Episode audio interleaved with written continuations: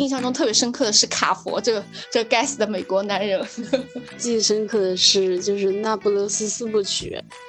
刚开始看的时候也是被里面的好多人名给绕晕了，但是只要你把那个人名，呃，差不多记住了之后，然后你就会发现它真的很好看。那个时候我在高三看的，在高三那年应该完结了，但是因为他可能拿了很多钱，他的那些人都死了，他在地狱里面又开始了新的故事，他从一个历史文变成了一个玄幻文。嗯，听到你们聊这些，我俨然就是一个现代文盲。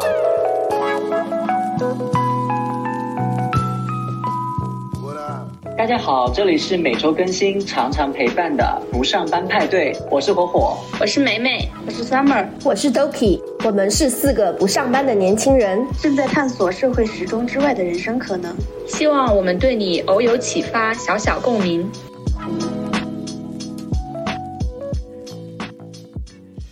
大家好，我是美美，欢迎来到我们这期的不上班派对。那我们还是进行一下我们的小项目，每周新鲜事儿吧。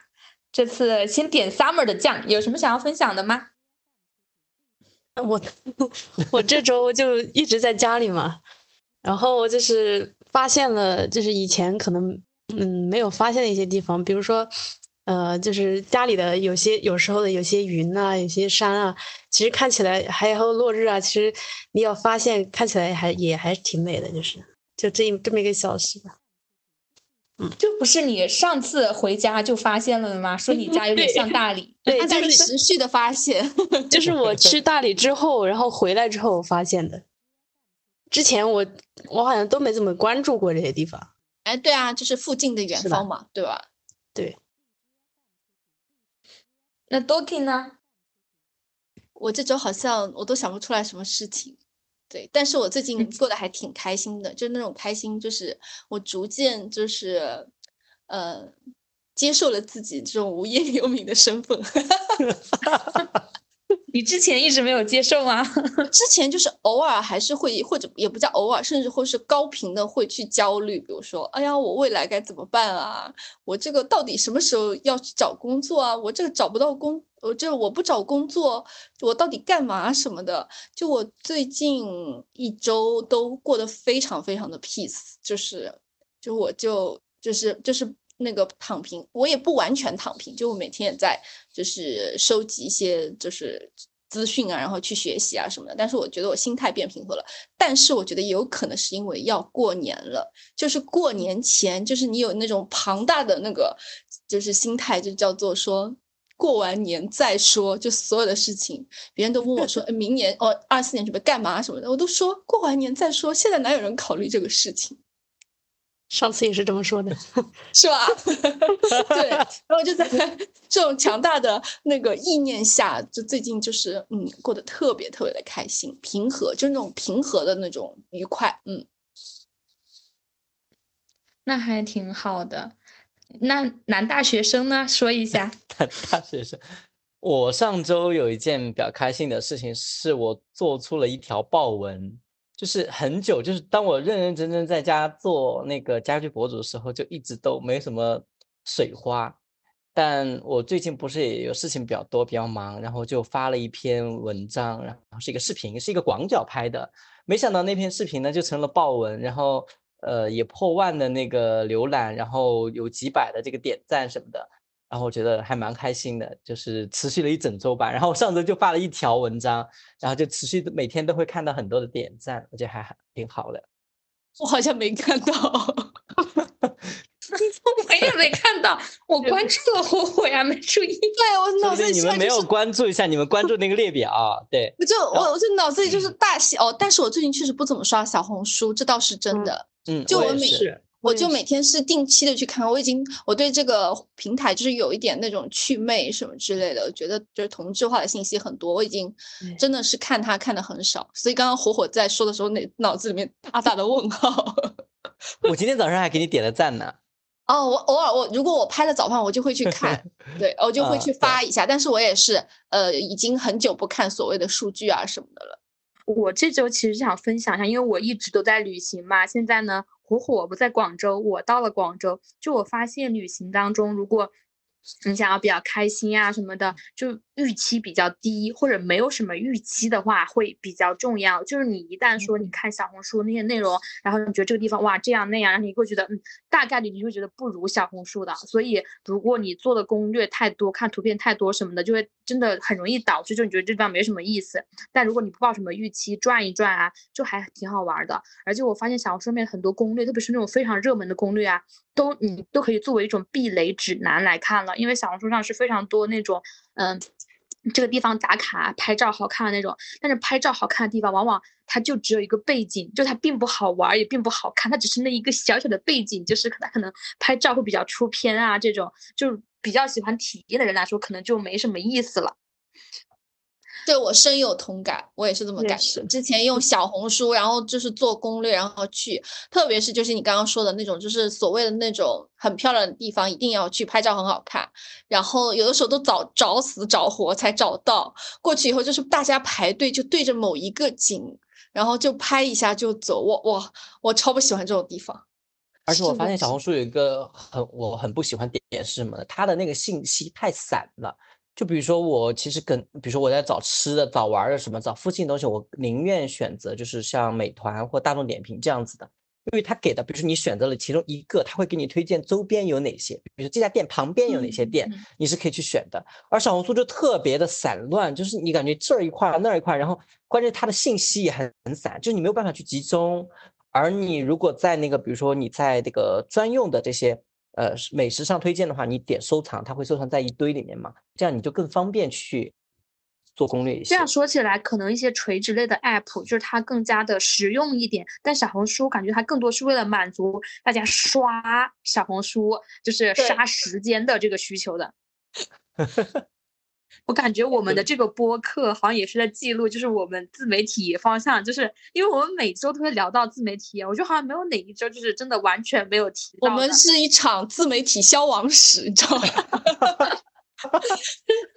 从开始的时候大家都信心满满，各做各的，到现在开始吐槽。但我觉得巅峰的时候，红红每天给我打一个小时，教我怎么做自媒体。啊，笑死了，真的是想想那个时候还是很蛮开心的，其实。啊，还是蛮就是满腹热情满满的，对啊，对，爱情也是这样，爱情，哎，我没给你打过电话讲爱情啊，我就说就是我说我说就是爱情的过程也是这样，一开始的时候斗志满满，之后面只剩谁跟你有爱情啊？我们男女有别，好不好？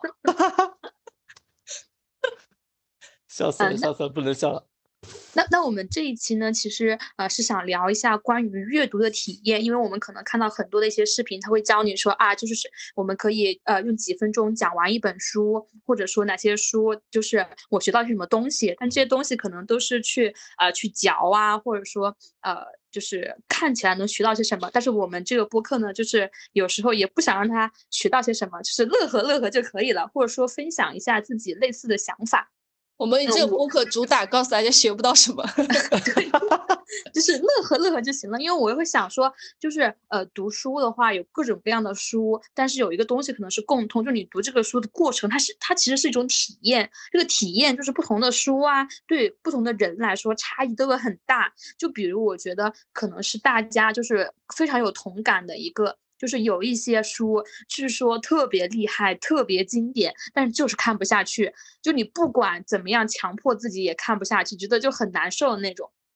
我印象比较深的就是，嗯，我大学的时候，呃，那时候可能大一大二就觉得很迷茫嘛，读大学想说这个时候你只要读书的话。你肯定度过这段时间，呃，不会觉得说太没有收获。那个时候我就选择去读一些很经典的书。那个时候最火的就是很经典的书，就《瓦尔登湖》了。我还记得我到就是就学校图书馆里面去打开，然后想说我我幻想的，因为我听说这是一本关于隐居啊，然后你住在湖边，然后自给自足，有一种就是面朝大海，春暖花开的感觉。我觉得它是一个非常治愈的、非常舒适的。我读完之后会让我的心情更平和的。结果我大概看了五六页吧。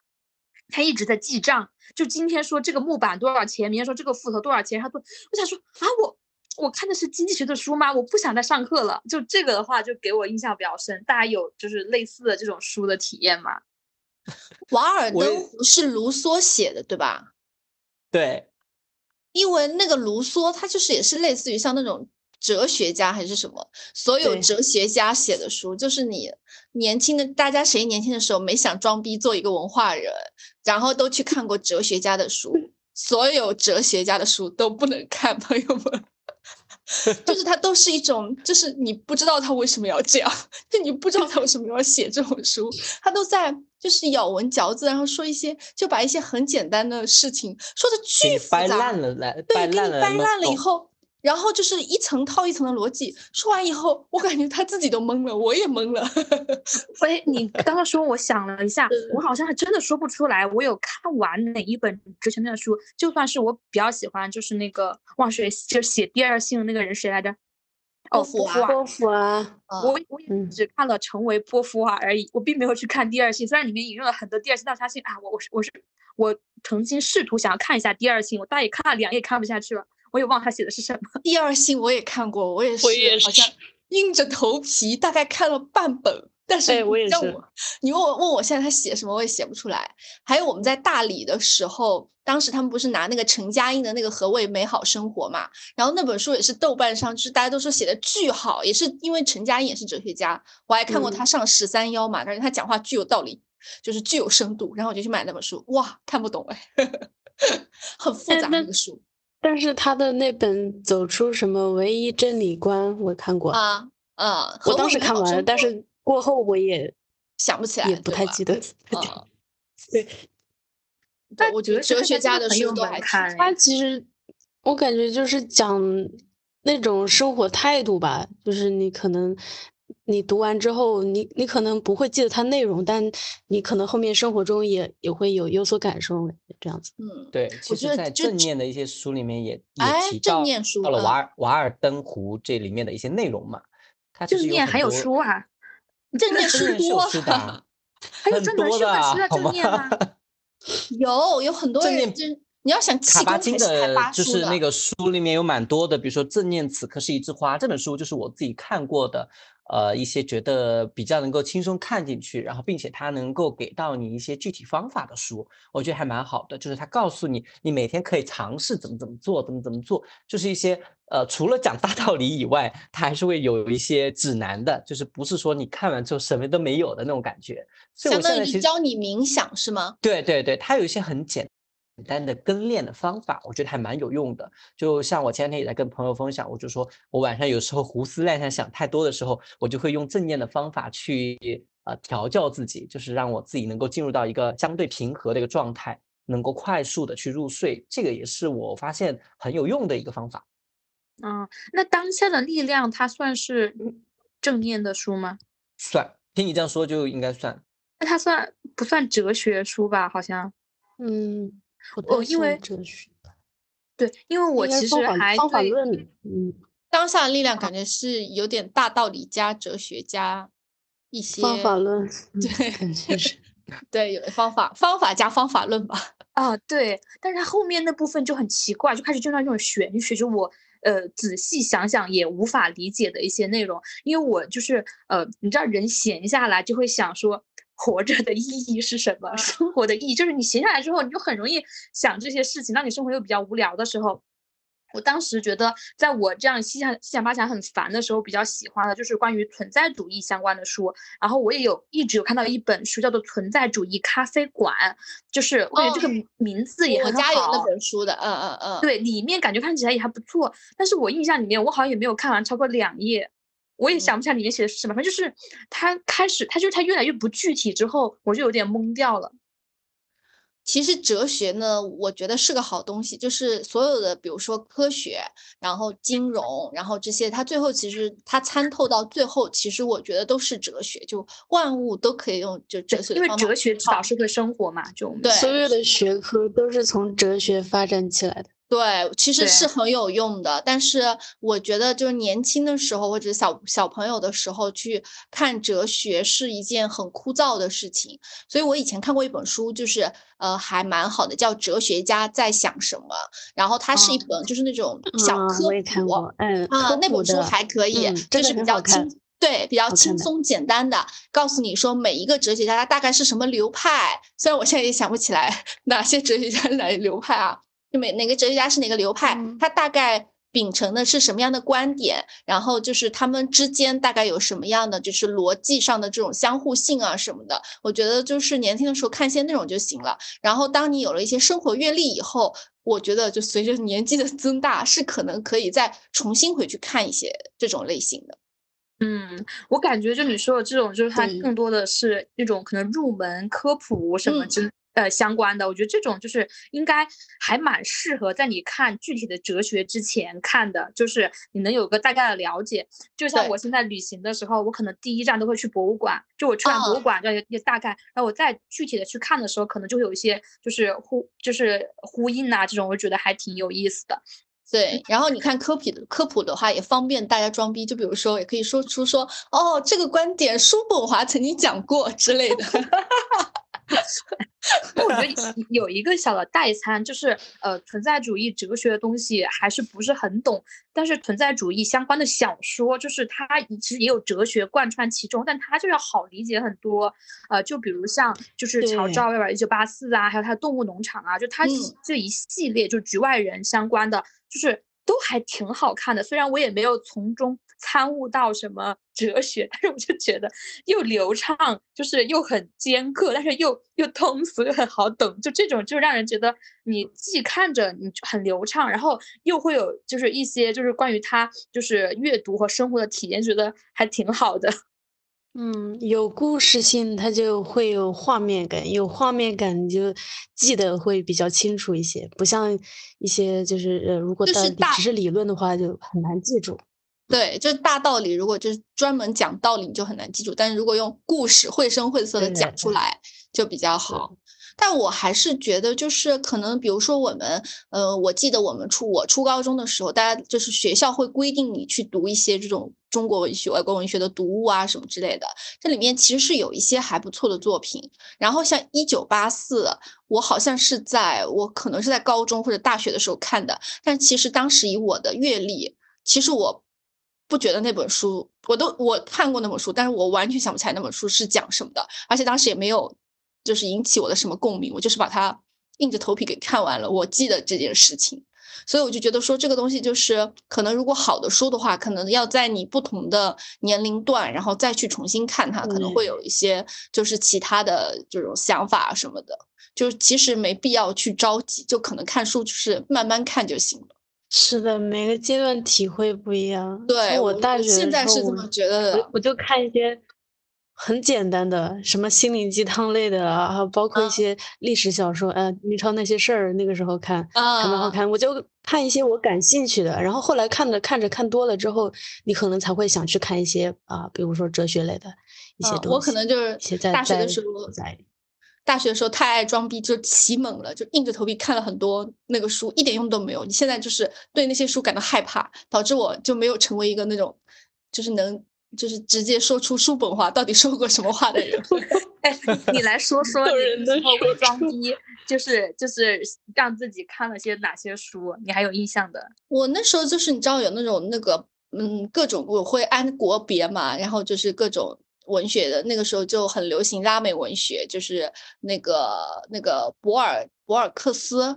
就是海明威。就是他们写那个，就是那个生命之轻，对吧？那一类的，就是那个拉美文学派的好几个人，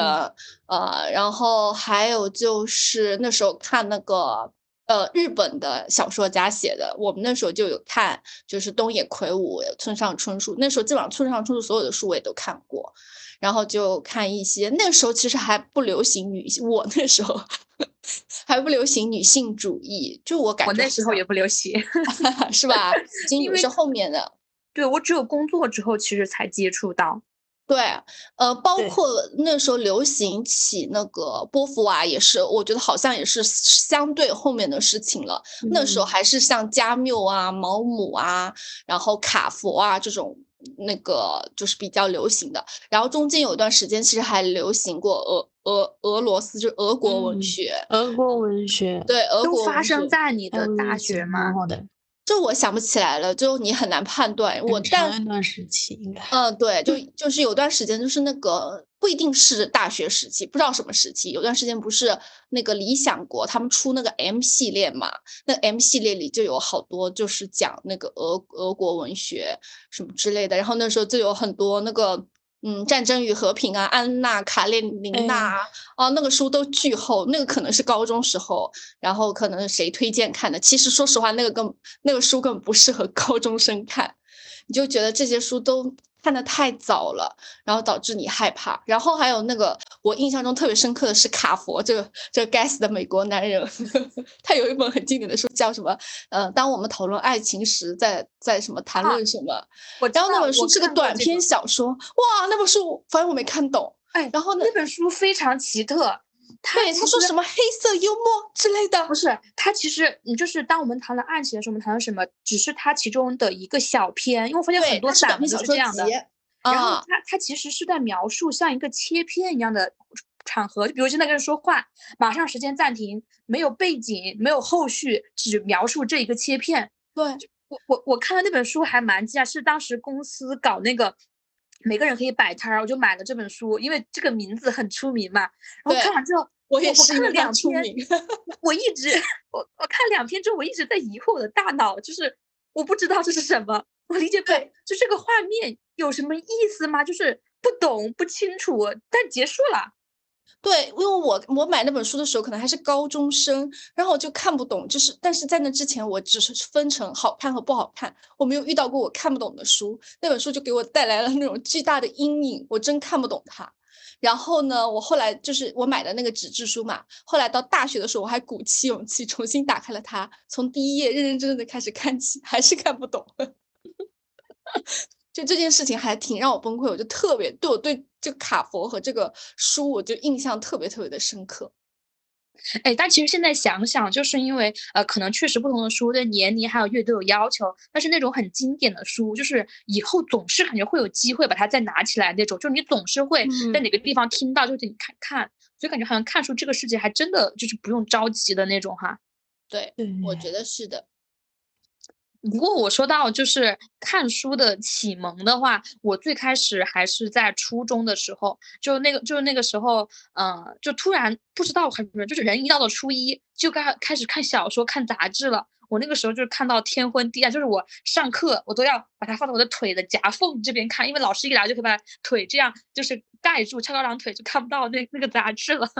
就看的特别疯狂。我觉得言情小说真的就是那种。你只要看下去了，再难看也不要紧，就一定会看完，就还蛮上瘾的。嗯，听到你们聊这些，我俨然就是一个现代文盲，就是你们说这些书我都几乎没有听过，也没有看过。你初高中的时候没看过什么高尔基的童年吗？对，还有什么那个《格列佛游记》呀，什么之类的。对，那都是就是。这不是都得看吗？就 是我知道有，就是你说这些名字呢，我听过。就老师说你们回家就是要找这些书来看，就是跟你们我也是同龄人嘛，就是觉得说这书他要求你看，但是我从来都没有看，因为我喜欢看电视，所以我从来都不看书。这也就是我感觉我在今天这个这个聊聊天里面，我就感觉是个现代文盲。不过你们提的。提到的这些书的名字，他都有听过，但是我从来没有下定决心说要把它拿出来好好看一看。就像刚刚梅梅提到的《瓦尔登湖》，也是我在二零二三年的时候就觉得说，啊，现在有大量的时间，一定要把这些很出名的书拿出来看一看。然后我借回去，不是我，我之前说我们家有旁边是图书馆嘛，我借回去看，翻了几页之后，哎，讲的啥？我怎么看不下去呢？呃，就就就就把它还了，就一直没看。虽然我现在经常会在一些。正念的一些短篇文章或者一些书里面，它都有提到这个《瓦尔登湖》里面的一些呃经典的一些语段，但整体对我来讲，我还是没有兴趣说再把这本书拿回来，我再看一遍，就这种状态。那你就是回到我们刚刚说的那个，就是看书或者是什么时候看，然后都其实都是正确的时间，对吧？嗯。对，所以哎，我突然想知道，对，你们有看过四大名著吗？我《红楼梦》我看完了，但是别的好像我没有没没有看完过，没有看完。也不能说《红楼梦》我看完了，因为我没有看后四十回，我觉得后四十回就是我不接受，所以我只看了前面的那个，我觉得还挺好看的，就是当时嗯，我是在就是那个多爪鱼上面买的，然后那本书的成色也很好，就就是感觉挺好看的，就是看完了，反正就是看看大概看了三个月就看完了，每天晚上回去翻一翻。白话文吗？啊，是白话文吗？不是文言，不是白，应该是白话文。不是，怎么可能？文言文，文言文，因为我是这样，就是我。我从小就很喜欢 古代的一些东西，就是我就是以前就可能读书的时候最喜欢做的题目也是文言文类的题目，从小也在写一些诗，就是那种对所以我对于文言文这种就是我会还挺喜欢这个韵律感的，还蛮符合我们美美汉服的形象的，汉服都是后面发展出来的。哦，我我就是也是小的时候被我爸我爸那时候就是。感觉像这个故事像被他 PUA，因为我刚为什么想到，就会想到就是初高中读物的时候，那时候好像我忘了是初中还是高中的时候，然后就学校说你还是得把四大名著看完，然后我爸就斥巨资，我不知道多少钱啊，就是买了原版的四大名著回来放到家里，然后呢就跟我说你不能浪费我的钱，就是文言文版本的就很厚很厚的四本书，然后放在就是那种精装版的放在了我的那个课桌上。对，反正他跟我讲很贵，你也不知道那多少钱，想不起来了。然后我就说不会便宜，我只能硬着头皮看。然后，所以我好像是我把《西游记》和《红楼梦》是都哦不，《三国演义》和《红楼梦》是看完的。然后，《西游记》大概看了四十四十回吧。这是我觉得我已经就是人生的巅峰，但是我也完全想不起来这里面发生了什么。因为就是它是文言文的嘛，后面就是你基本上就是在完成任务。我发现所有完成任务式的那个看书，就是阅读，就都不太记得住，就比较填鸭式的那种哈。对，是的，你觉得就感觉好像做什么事情都是这样。就如果你不是随着自己出发，是被强塞的，就你就当时那一会儿可能稍微记得一点，可能就是比如说为了应试啊什么的。我感觉高考完之后，我很多记忆都丧失了。对。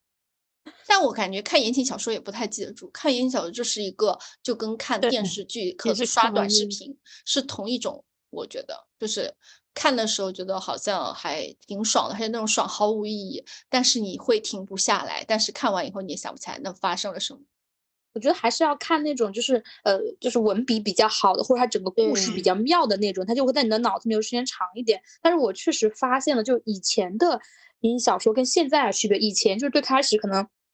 嗯，有些人写的比较好，那些人可能就是一个爱好啊这种的。但是到了后面，特别到了现在之后，比如说我赚钱，对，为了赚钱，对，就是他真的很他就是为了赚钱。因为这本书他签约了，他为了赚钱，他这本书他死不完结。他能哦，我有看过那种，就是那种好像搞了几千回，然后很离谱的那种。对我印象最深就是唐专，当时他在那个南平晋江文里面也算是那种排名很靠前的了。那个时候我在高三看的，他高三那年他应该完结了，但是因为他可能拿了很多钱，他的那些人都死了，他在地狱里面又开始了新的故事，他从一个历史文变成了一个玄幻文，就在地狱里面他们又开始了新的一轮，就 是这个真的，这个好离谱，我没 见过。我的我我我看他们的地狱里面，我又看了一年，这个真的很离谱。包括现在就是写短文的人比较多，因为短文就是来钱要快一点。我印象最深就是我呃后面还是喜欢看同人文，同人文的话有一个比较经典的就是软件，就那个网页那个 Lofter 嘛，嗯，有一些人他们就专门可能写个三篇，如果没有人看就不写了。他比如写个三篇，有人看，他就会把那一部分专门就是付费最精华的一部分付费，然后再给你开始后面的情节。就是那种赚钱的这个效率啊，数据感觉都有一个非常精准的表图表在那里，就是在计算。哦，你这里我倒是没接触过，我没有用过那 Loft。我的网文基本上都是在晋江和豆瓣上看的。然后有段时间不是知乎也在写嘛，我看过，知乎的很好看。呃，知乎后来改电视剧的那个有一个清平乐，哦。呃，清平乐我是在知乎上看的，但是我知乎看的比较少，因为我是就是付费都是在晋江和月豆瓣上付的，我没有在知乎上付过钱，好像是。我知乎付了两年的严选会员，就是就是为了看小说吗？对，因为他们说知乎这两年的那商业模式不是跑的不太通嘛，反而是就是看小就是小说这个模式跑的还可以。对这个我印象很深刻，因为其实呃，当时可能在两年前左右，他还没有搞小说，那个时候有一个人写了一本就是小说叫《宫墙柳》，哇，这本小说。宫墙柳我看过，嗯，对，因为它很出名嘛。然后现在就是呃，知乎研究会员就是他那个小说的官方账号，就是宫墙柳，就是 开启他的新世界。然后就开始出了非常多，就是知乎的文，呃，因为我会在很多渠道看一些文，知乎的文算是，特别是研究会员的，算是很优秀的了。就是整体就是。知乎的文是不是不太长？知乎反而是不太长，对对，知乎反而偏短篇小说那种的，像晋江动动就上百万字，然后对它它不后面就会又臭又长，中间就会写崩掉。有些好多都是那种前面还可以，后面就不行。对，知乎就是单篇，它能把你写的很 很爽，而且就是知知乎的文，就是特别是跟 Lofter 比起来，它明显就是那个地方就是就是不特别同人文，我觉得同人文是非常看文笔的。同人文很容易写成就是，呃，大家都是一样的性格，大家都是那个最厉害那个性格，但实际上他并没有遵从他原著里面每个人的那个设定。但知乎的话，他就会，嗯，O O C 什么？对，他就会分他那个，就是很多术语，就是那种他遵从原著那个不遵从设定的那种，就有很多这种类型。就是知乎的文还是就是蛮值得一看的，就是各种类型的都还有。哎，你什么时候帮我推荐一篇知乎的文？我听你们这样说，我还挺好奇的。你就去看宫崎柳，对，好像清平乐也是知乎上那个写的。对，就知乎真的发现，就是不同地方的人写文，他就是有一定的气质在那里。就知乎可能它本身的地位就比较偏知识一点，就它里面的文也是可能要相对来说相对高知一点什么的，就是。就是感觉，我觉得高知一点的话，豆瓣的还可以。豆瓣的就是豆瓣的职场文，你感觉人家真的在上班；就豆豆瓣的律师文，你感觉人家真的是律师。他把我是我以前我对律师最简最那个的了解，就是从豆瓣的律师文里面知道说，哦，非诉律师是做哪些事情，诉讼律师是做哪些事情，离婚律师要怎么怎么弄，都是在 看豆瓣的那个就是法律文。人里面知道的，对，不得不说，感觉我的很多的知识哈，也不知道是不是知识，就是他从从那种小说跟电视剧里面学到的。对，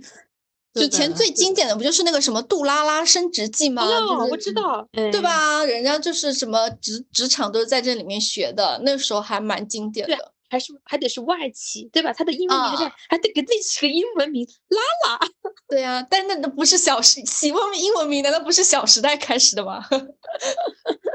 ？Lucy，对呀，什么 K Kitty 是吧？对。你说起那个小时代，我突然觉得我看过，我印象中我看过，在高中时候看过那个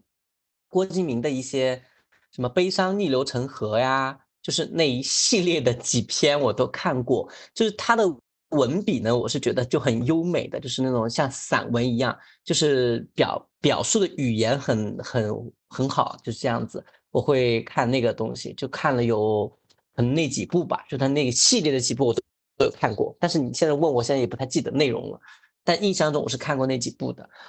然后还有一个像我可能在学生时代看过《鬼吹灯》。也是那个时候，就是上课都偷着看的那种感觉，就是很疯狂、很痴迷的。但现在我看了电视剧，我不是其实更宁愿看电视剧嘛？但我发现看了电视剧之后，不，你看了文那个小说之后，你再看电视剧，你看不下去那个电视剧，就小说有想象空间，就是对，它就很离谱，你就看不下去了。对。我觉得这小说改编电视剧，我只爱看那种甜甜的恋爱，真人再演一遍。但是这种像《鬼吹灯》那种，就确实是感觉小说写的笔记。感觉每一部都那个啥，是吧？但是《鬼吹灯》和《盗墓笔记》我都没看过。我看《盗墓笔记》还不错，但我觉得《盗墓笔记》就属于那种，就当时阅读体验非常好的，就是我在我当时那个年纪哈，因为我后面我其实，在。一年前又重看《盗墓笔记》，我觉得他那个结局那个地方乱七八糟，他应该是圆不回来。他就是坑太多了，根本填不完。对，但是我清楚的记得我初中看《盗墓笔记》的感受，我是晚上看的，看到那种秦岭神树篇，我感觉我在家里面吓得魂魂飞魄散。因为就是我觉得你看文的时候要想象，它其实是有一种你需要动脑的过程，但是看《盗墓笔记》不需要，那个画面你在我眼前了，我非常的害怕。就我就是因为这个原因，从来没看过《盗墓笔记》和《鬼吹灯》，因为我一直觉得会恐怖的。会，但我觉得这种还挺，其实还挺难得的，就是我不需要去用力想，象你在我面前对这。种文，我就觉得蛮刺激的，就是你不会太动脑子，但是你又有身临其境的感觉。所以你们是会看恐怖片的人吗？我不会，我不，我不主动看，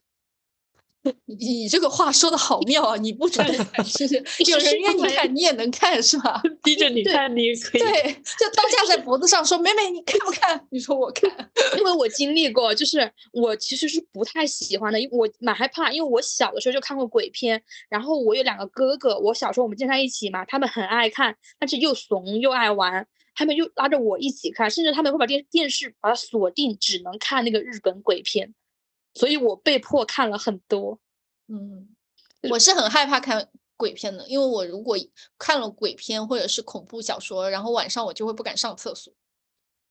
我就是因为看鬼片，就我可能有七八年的时间都觉得晚上我走路的时候后面有脚步声，就是非常非常的紧张。嗯这我觉得很恐怖。我还有那种刷刷刷牙的时候，老觉得背后有人，你知道吧？对对对对，我我都，但我现在，哎，我就是小时候不敢走夜路，我总觉得背后有东西，就是这种感觉。对呀、我老觉得有脚步声，你知道吗？我没办法一个人待待在一层楼里面。哎，完了，你知道吗？这一个播客都凑不出一个胆子稍微大一点的。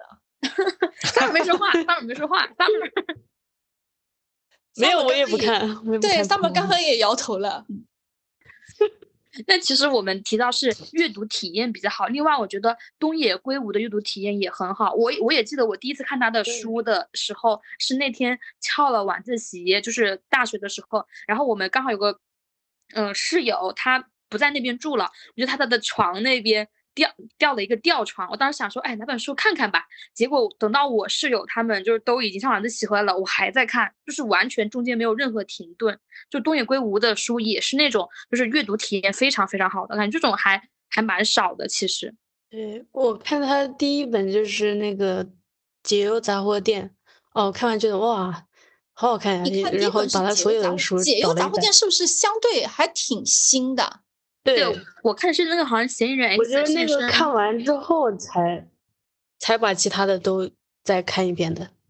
我是大学的时候先看的那个《白夜行》的电视剧啊，《白夜行》真的 对，然后就是，然后他们说是小说改编的，然后是那个东野圭吾，因为《白夜行》那个电视剧还蛮震撼的，就是在在当时就是呃日本改编的是吗？还是对我看的是那个日本版，哦呃，是那个林濑遥和山田孝之演的那个版本的，嗯，然后就感觉就是又很真实，然后但是那个人性又很畸形，就还挺挺挺真实的。但是我对东野圭吾的最大的印象就是他怎么这么高产，就是每次去书店他都有新书出现。东野圭吾有超多书，他他还不需要挑战，专门写他滑雪他的一系列我真的看了好多他的。对我就记得就是最巅峰的时候，就是只要去书店，就又有他的新书出现了，又有他的新书出现了，就你其实想，上野千鹤子的产量也非常高，上野千鹤子就这两年产量非常高，然后东野圭吾这两年好像产量变低了。因为他开始爱上滑雪了，他专门哦我记得去这样的挑战，我已经好几年看到，就一直就是会专门写他双板滑雪，找很多人一起学、一起玩儿什么的这种短篇故事。嗯，这让我想起我前阵子在看那个村上春树的那个，有个他写的散文叫那个《成为小说家》什么的，就有本书就是他自己写的，就是他就说做小说大家几十年了吧，他已经好像他写的时候大概三四十年，然后他就说他觉得就是这是一个非常长期的事情，就是他一点也不担心，就是有人来呃成为小说家，然后会把他们行业就或者把他取代掉，因为就是你可以红个一两年，然后三四年，但是想红几十年那是不可能的事情。他有红几十年吧？他应该算有红几十年。村上春树我还蛮喜欢的，他写过什么呀？呃，那个《挪威的森林》你看过吗？挪威没有，因为我印象里面我还没有看过他的书，但买了一本我都听过书名。哦，村上春树的书，呃，村上春树的书我还看挺多，《挪威森林》《且听风吟》，然后包括他的后面的那个刺杀小什么刺杀骑士团长，然后这种我都有看，然后而且他的散文写的很好，就是他那个模仿卡佛写的那个“当我在跑步时，我在想什么”。哦，那可比当我在 谈论爱情时，呃，在在想什么那个好看多的多了，而且非常容易看懂。然后看完那本书，你就很想跑步，真的，我很推荐那个。然后他写游记也写得很好，他之前写过什么《远方的钟声》，还是叫《鼓声》来着的，还有什么当什么辽辽国什么，就是讲那个老挝，他去老挝的那个也挺好看的。就他写散文写的还挺好的。我现在想，感觉我对于日本文学好像就是还就是只有两种心态，一种心态就是哦，东野圭吾的，就是他就是写的阅读体验很好，就是很有意思；另外一种就是太宰治的那种人间失格，还有讲日本文化直语刀，好痛苦，好痛苦，虽然看下去的非常非常痛苦的那种。人间失格好像也是我打开来看过，但是我想不起来我有没有看完和讲了什么的那种书，因为人间失格也是在可能我学生时代很有名，就是大家得去看的那种书，但事实上就还挺翻开了嗯没有看下去。对，我是推荐那个日本的有一个小说家叫那个伊藤幸太郎，他的书很好看，就是。呃，有像那个叫《金色梦乡》，然后还有就之前就是拍过一部呃好莱坞的电影叫什么《子弹列车》，都是他的。就是他还他写的东西都还就是怎么讲，东野圭吾和村上春树的书，就是日本文学之前都让我感觉有点压抑，然后就是他都有点就是感觉啊，都有点小变态，尤其是那种侦探小说里面，对吧？没有变态怎么会怎么会？怎么会杀人呢？但伊藤伊藤幸太郎的书就就还挺温暖的，看完就就还就是是伊藤幸太郎感觉是那种正正常人，对。哎，这样说日本文学好像一本书，嗯，没没说。我是说，就感觉日本文学有时候有点割裂，因为我想起来，就是我最近经常会在书店里面看到，就是松浦桃太郎的书，他其实是一个杂志的这个主编，他就很高产，写过很多的书。那个什么一百种基本生活那作者。呃，好像是的，然后他还写过就大胆投资自己呀那种的，就你看那些书，就会觉得他是一个比较有生活情趣，然后比较会观察生活，啊，就然后是一个很 正常的人。因为我觉得我确实看到其他日本文学，哪怕是东野圭吾啊，或者说乙一呀，就是一些专门写推理的人，他们的里面的人都很奇怪。可能我柯南看的也比较多，我老觉得他们要破腹，就是这种的。我自己看过，就是真正认认真真的。看过的一本书居然是日本文学，我自己也挺惊讶的。呃，我看的是那个《东京八平米》，不知道你们有没有看过这本书？他介绍的这个作者是叫吉井忍，是一个原来在吉井忍写的书还可以的，我看过吉井忍的什么别的。他的书其实蛮轻松，然后呢，他也有那种是那种女性比较轻松的小说家那种。对对，故事的代入感，但他写的这个应该是他自己生活的一个记录。但他又不像那种口水话的那种感觉，然后他写的东西呢很日常很平淡，反而就会让我有所思考，因为他讲的是大概意思就是讲的是他在东京租了一个八平米的一个房子嘛，但那个房子呢不能够洗衣服，他得要去呃附近的洗衣店去洗衣服，然后不能洗澡，然后他要去呃澡堂去洗澡，正因为这样子的一些呃操作呢，所以他认识了很多的一些社会中的各各行各业的一些人，能跟他们去交谈。他自己去表述这种生活方式的时候，我觉得也是对我来说是一个比较向往的东西。就包括我看了他这本书，有一个最大最大的改观是什么呢？就我以前一直很想要一个大房子，然后就想说一定要有个很大的房子，能把我的所有东西都放进去。但是我现在就觉得说，我内心是真正的觉得说，一个小房子当然不，比如说我一个人住的话，呃，四五五十平方就够了。然后呢，它每个地方都有呃自己的功能，然后呢，也不用我很费时间去打扫。然后我就觉得这样的一个空间，呃，也会让人很舒服，所以这个是我看了它里面最大的一个改变，就是说啊，不一定买大房子。然后这本书里面他写了写了很多跟这个街坊邻居的一些非常小的一些事情，包括一些呃，比如说像那个早茶店的老板啊，咖啡店的呃某某某啊，然后包括跟他们之间发生的一些呃故事。我我就会觉得让我觉得很温暖，所以我也没有想到，我看认认真真看了一本书，居然是日本书。你你你刚刚说这个，就是那个是让我想起日本有一个那个收纳女王，我忘了叫什么名字了，就是写那个断舍离的那本书，写了好几本关于断舍离和收纳的一本书的一个就是专门写收纳的一个作家，然后他很会收纳，然后很会处理小空间。但是后来他搬去了美国，可能住去了加州，然后加州的那种地广人稀，就住进了那个大别墅。然后呢，好像后来他就发推文说自己再也不收纳了，因为不需要。就这个事情，就是我我看了还，因为那个人真的就是收纳界的就是女王，你知道第一名。然后当然就是有国情存在的。对我当时看到这个新闻的时候，真的觉得很搞笑，因为我也买过他的书，他那个断舍离就非常写的非常好，他出了一二，然后还是出了好多好多关于这个的书。我是也是在去年的时候，也是为了看书而看了一本书，但我觉得还蛮好的，就是叫《极简生活》，它其实就是告诉你，其实生活不需要很多东西。那他就比如说，其实我自己有在，我觉得我自己生活里面其实有践行这样子的一些目标吧。比如说我在选购一些东西的时候，我会觉得它一定要赋予，比如说它有实用功能，它还有拓展的功能，它要好收纳，而且它要又有颜值。就是我自己在买东西，我会有这样的一些要求。看这本书的时候，我就特别有共鸣。我就觉得生活其实不一定你要拿，就是有很多的一些物质上的东西，你每样东西你当然有这个功能可以实现就好了，你可以用很简单的东西去代替啊什么的。然后我觉得这个点也是，就是。当然，那方面也是因为在做家居博主嘛，然后就觉得这些东西跟你的生活就密切相关。那个时候我还很认真的把那本书也看，就《极简生活》这本书也看了。所以就是我在去年，当然还有一次是跟大家一起聊天的时候看那本书，叫啥？就是大家布置了一个任务，就是大家回去用一个星期看了一本书。太白金星有点太白金星有点忙，金星有点有有点忙，有点烦。啊，也也挺忙的，对，也挺忙的，还也挺忙的。对那本书，我就觉得就是很轻松的，就对我来讲，真的看的书太有限了，所以我能给大家分享的就这些。但是我看的这几本书，我觉得就是最终的体验感还是很不错的，就是能够很认真的，也是很轻松的把它看完。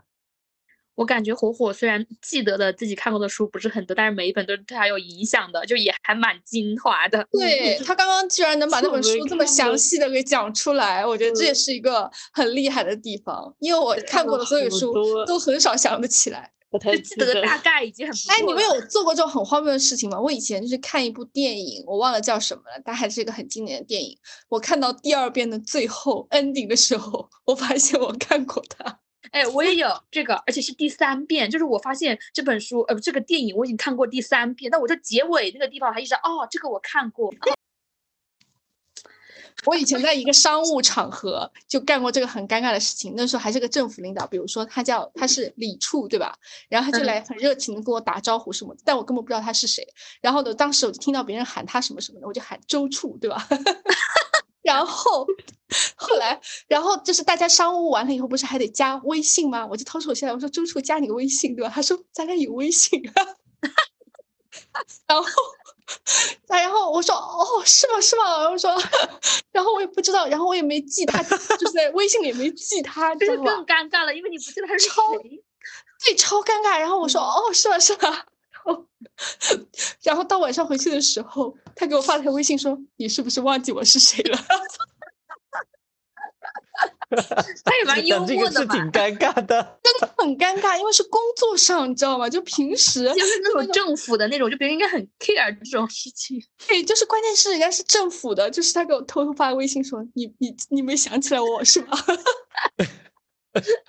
哎，没想起来那种表情真的很明显，就是你明显就是一眼就能看出来，就大概你能他能看出你大脑在飞速运转，但是又转不出任何东西来，无效运转。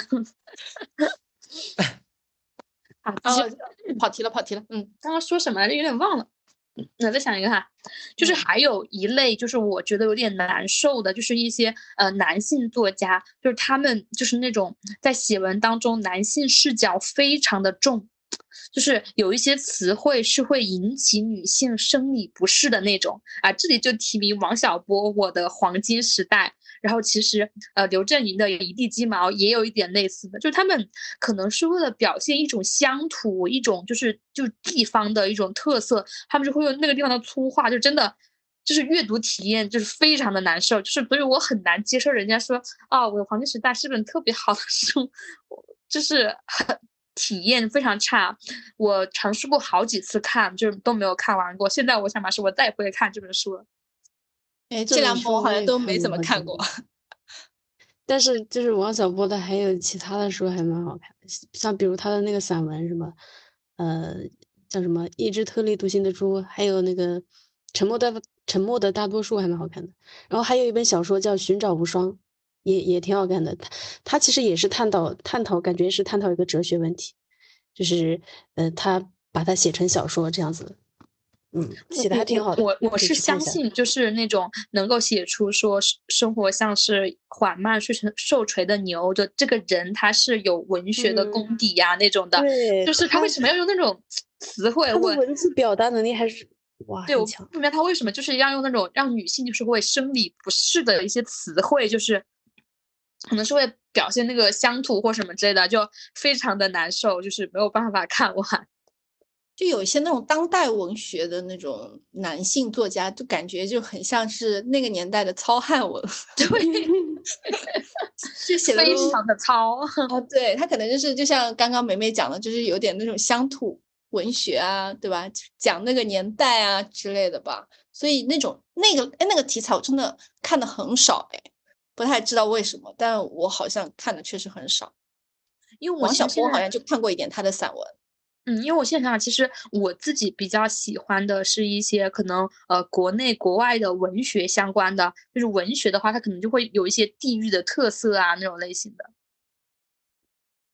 哎，我最近看了一本叫《秋园》，之前杰森在那个大理时候还还讲过这本书。啊，《秋园》我看这本书女女女版的《活着》对吧？哦，我我 听过这个描述，这个标题女版的《活着》。啊，嗯。就是他也是可以，好像从女，对，还可以的，从女性的视角嘛，看一个时代的那种，对一个包括个人的一种变迁。哦，我最近看一本书有点意思，它叫做呃去他的父权制，嗯，它其实讲的是就是法国的女性主义发展史，我觉得还挺有意思，因为还挺少有书会专门去讲一个国家女性主义的发展，而且法国就是法国大革命的起源地，它其实有很多那种抗争啊，就是运动啊这些东西，就还还就感觉还挺有意思的。我看的比较那个，呃，记忆深刻的是就是《那不勒斯四部曲》。刚开始看的时候也是被里面的好多人名给绕晕了，但是只要你把那个人名呃差不多记住了之后，然后你就会发现它真的很好看。这本书是不是又被称为就是我的天才女友？对，它是四本之一，第一本是我的天才女友。对哦，对这本书我一直很非常的疑惑，因为有非常多的渠道都在推荐这本就这个书，或者说这个呃影片，因为这个影片也是很出名的嘛，我就去看了，大概看了三集。我还记得有一集他们里面是在共读那个小妇人，然后小小妇人的电电影看了一遍，我觉得还挺好。但是这本书，但这个影片或者因为他们都说那个影片对于书是很还原，这个影片我看就很难受，就是可能也是压抑的。他很压抑的，就有点压抑，就是各种在在打人，然后就各种好像有点强奸什么，各种就是很乱的这种事情，大家都过得好像蛮辛苦，又读书什么之类的，就他的关系好像友情也没有那么好，就是对，好难受。不，他那个是二十世纪，二十世纪好像是四十年代左右吧，四十年代左右应该是写的那个时代，那那边的呃，相当于那个时候的那不勒斯，他其实也是一。呃，贫穷和混乱嘛，欠发达。他描述的一种景象，对，他就可能就比较还原当时的景象吧，感觉。嗯，因为我没有看那个剧，我是看的小说嘛，我就感觉他应该是，就是你要就是四本连起来看，对，看到最后，他整个的那种成长性，就是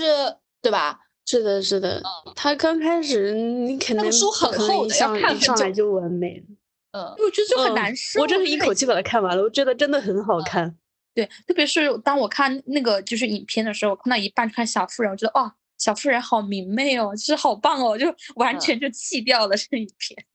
对，然后这本书类似就是有一本就是美国还挺火的书，叫那个 Education 嘛，叫就当你你当像鸟飞往你的山啊，对，那个也。这本书我也很想吐槽哦，就是因为我觉得这本书就不太行。它虽然也是讲的一个女孩，就是呃什么关在山里，然后这个后面就是反正从来没上过学，对吧？然后后来什么考上大学，然后成为教授什么的。但是我觉得这本书当时也是非常火，然后很多地方推荐一直都非常火，甚至 B 站有一个 UP 主，他的名字叫鸟山学长，就是因为这本书，就因为这本书是吧？对。然后我觉得这本书就有点，我觉得评价有点有点过誉了。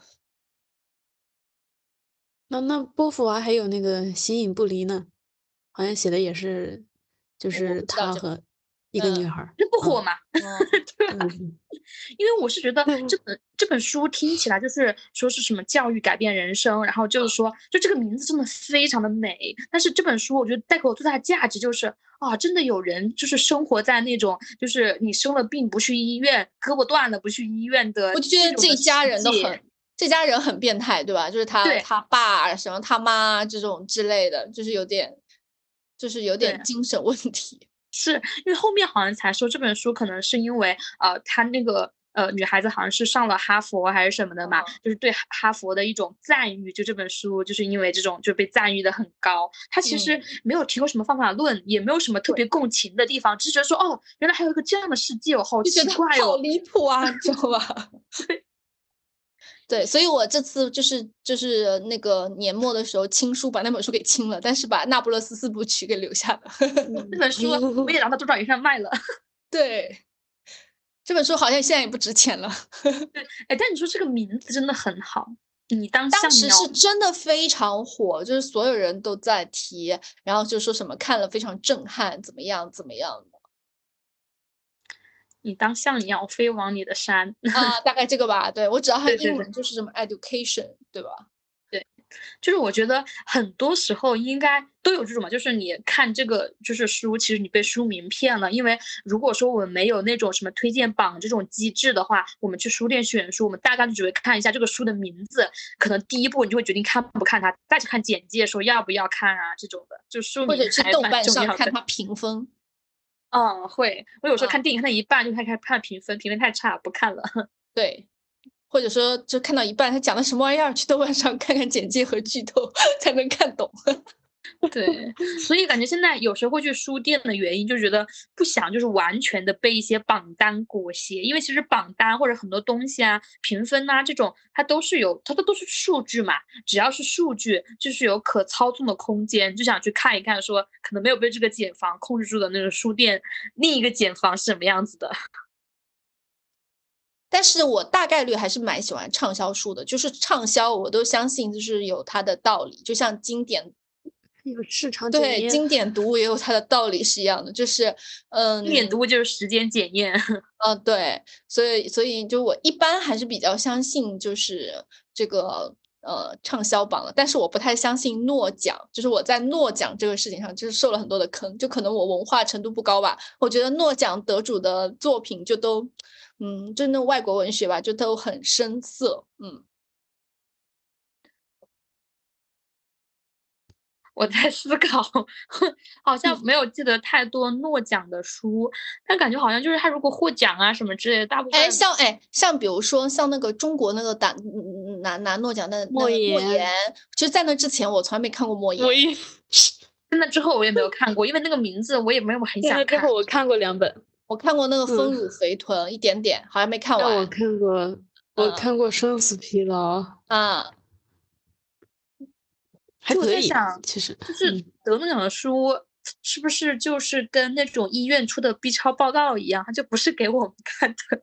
它可能就是给一些专业人士。但是你要仔细说，就我以前就是就是，